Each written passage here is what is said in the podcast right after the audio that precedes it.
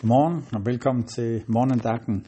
Vi er i adventstiden, og her læser vi tekster omkring det at vente, forudsigelserne omkring noget af det, der skal komme. Og i dag skal vi læse fra 2. Samuels bog fra kapitel 7 og vers 11. Der står sådan her. Dengang jeg måtte indsætte dommer over mit folk Israel. Jeg har skaffet dig fred for alle dine fjender, og nu forkynder Herren for dig.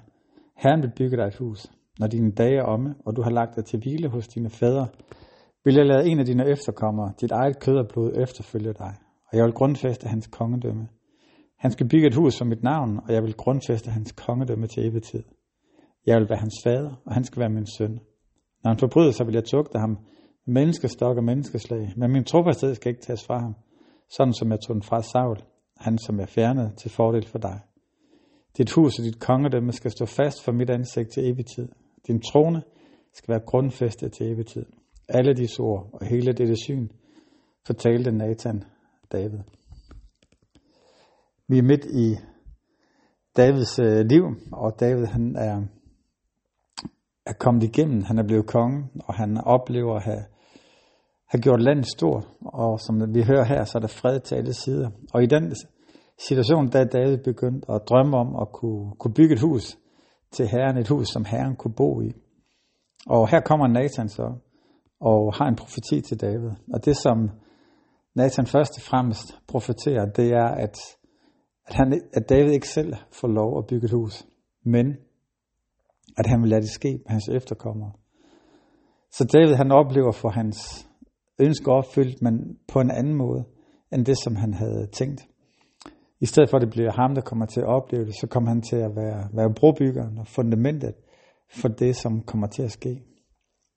Og så taler han om i profetien to ting. Han taler om både et, et tempel, kan man sige, han, om at bygge et hus, men han taler også endnu længere frem, han taler om, at, at han skal være der, være der for evig tid. Han vil grundfæste hans kongetrone til evig tid. Dit kongedømme og dit hus skal stå fast for mit ansigt til evig tid. Og nogle af de ord, der er brugt der omkring hus, det er mere end bare et hus. Det er et ord, der heller ikke bare betyder tempel, men som også i sig selv betyder dynasti. Ligesom vi har i England med The House of Windsor, som repræsenterer helheden i kongehuset.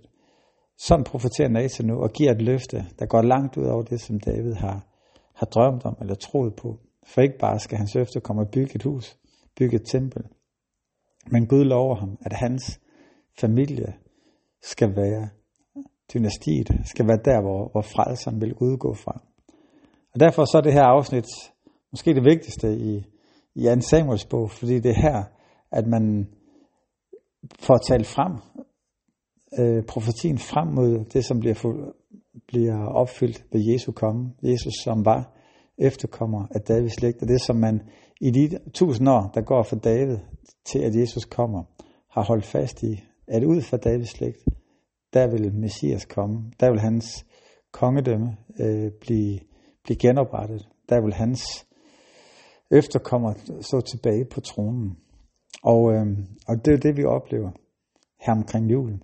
Det er, der, vi, det er det, vi fejrer det er, at, at nu bliver det opfyldt, det som, som David var, var lovet her. På en måde, som ikke var, hvad han havde tænkt. Der var noget, det han havde håbet at kunne se, han ikke kom til at se. Men i stedet for blev det langt større.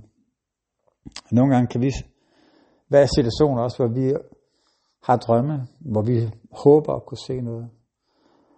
Men, men Gud har et længere perspektiv end os.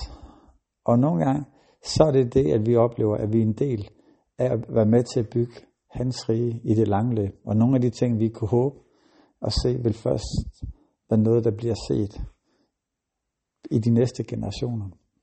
Men som ikke var sket, hvis ikke vi har båret med i det.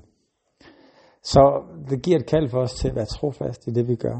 Til at ture og drømme, til at ture og række ud. Og samtidig lægge det over til Gud, at han må gøre hans værk med hans timing på det rigtige tidspunkt. Lad os bede sammen.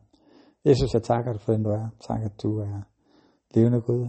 Jesus, tak, at du er opfyldelsen af det løfte, som gives her for 3.000 år siden. Jesus, tak for, at du fortsat udvider dit herredømme, og vi endegyldigt også skal være sammen med dig. Det takker dig for i Jesu navn. Amen. Amen. Kan I have en rigtig dejlig dag.